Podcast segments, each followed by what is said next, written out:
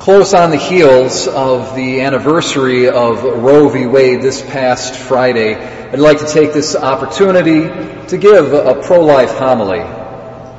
Now, there are many factors that strongly influence any woman when she makes the unfortunate decision to have an abortion. There is the breakdown of the family in general, irresponsible and absentee fathers, lack of adequate prenatal care, health care issues, poor education, poverty, and a host of other economic problems. An authentically robust pro-life stance advocates for positive change in all of these areas. But the pro-life movement also seeks to change our nation's current laws. A nation's laws reflect its values and play a formative and educational role in the life of its citizens. People readily believe that what is legal is also moral. Thus, it's important to make sure our laws are not in violation of what is truly moral. It is therefore important for the pro-life Christian to be involved in politics and to change laws. Now, there's really a ton that could be said on this topic, and you'll hear future pro-life homilies from me that address other aspects of this question, such as the ones I just enumerated having to do with health care and education and whatnot.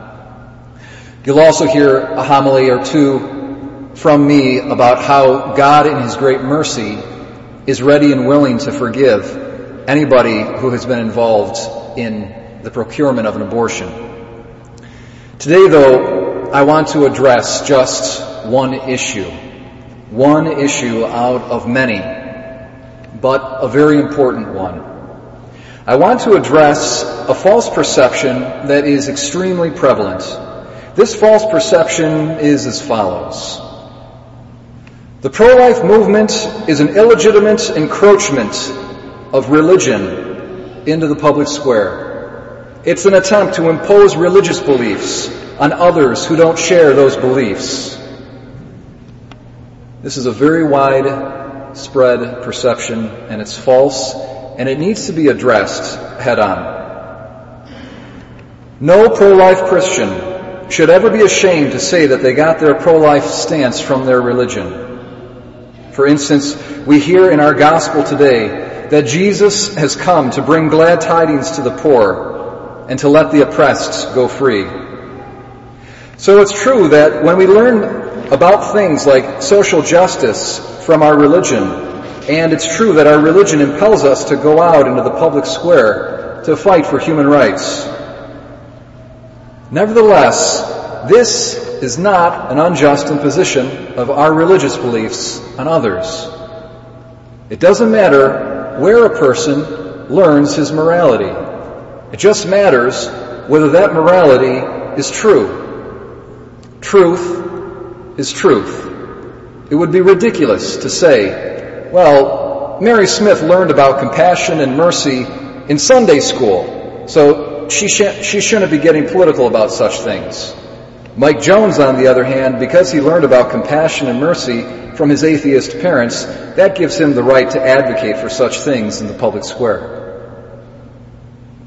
Pro-life Christians are perfectly justified in getting political about their beliefs because they have common sense and reason on their side. Now, pro-life Christians would be thrilled if everyone came to believe in Jesus.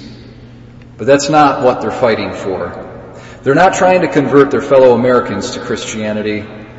They're trying to simply get them to recognize basic ethical truths that are evident to everyone's common sense. It's simple. Just because the fetus doesn't look exactly like us who are living outside of our mother's wombs, we're not justified in concluding that the fetus is not a human being. There is no clear dividing line in embryonic and fetal development separating something that's not a human being from something that is a human being. There is a perfect gradation resulting in you and I. and I think we're human beings. And if all human beings have a right to life, so also does the human being who still happens to be in his mother's womb. It's not like the fetus becomes a human being only when it's born, as though becoming visible or moving outside the womb makes a difference. This is absurd. How can your status as a human being depend on whether you can be seen or not, or on your location? And it doesn't make sense to say that the fetus becomes a human being when it becomes viable, that is, when it can survive outside its mother's womb. This is the error that Roe v. Wade actually made back in 1973. Now, the technology for keeping a baby alive outside its mother's womb has advanced greatly in recent times. It's now possible to keep babies alive outside the womb as early as 20 weeks. We couldn't do this just only 60 years ago. So are we to say that 20 week year old fetuses can now be considered human beings, but that in the 50s they were not human beings? Does our status as human beings depend on our technology? There's also a more subtle pro-choice position, uh, and this is usually espoused by professional academics and, and uh, university professors. This position admits that the fetus is a human being, but makes an all too subtle distinction between one's status as a human being and one's status as a human person with human rights. The fetus is a human being, they say, but it's not a human person. Human beings don't acquire personhood until they can consciously attribute to their own existence a certain kind of value. And because fetuses can't do this, they may be human beings, but they're not human persons and they have no rights. This is nonsense. Children up to their third or fourth year of life wouldn't qualify as human persons on this account. This is nothing less than advocating for infanticide.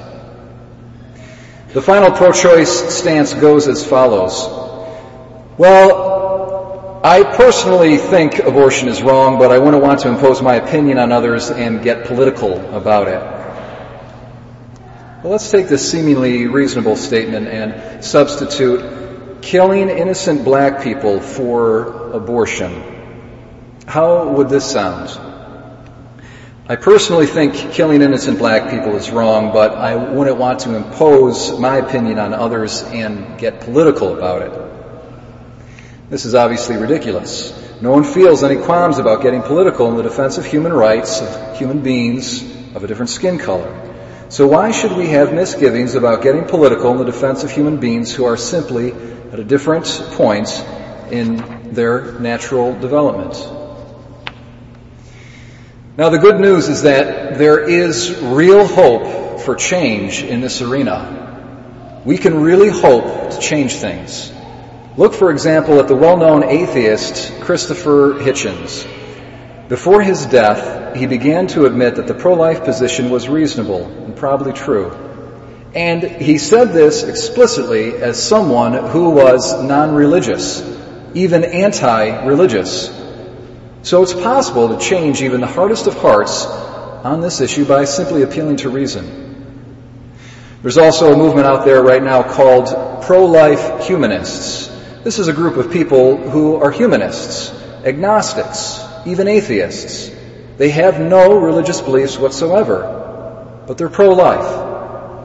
And this is what they say on their website.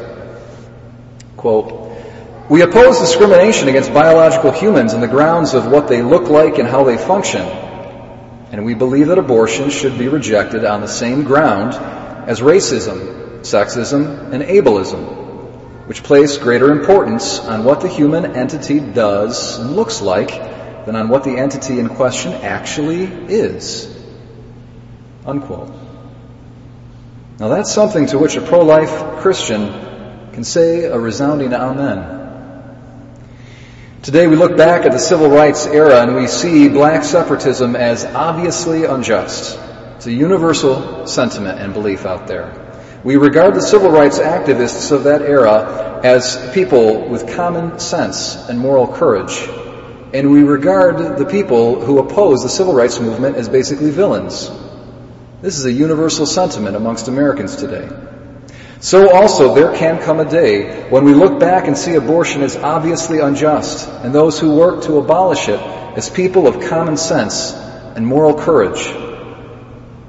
May pro life Christians never stop fighting in the political arena for the rights of those human beings who are still in their mother's wombs.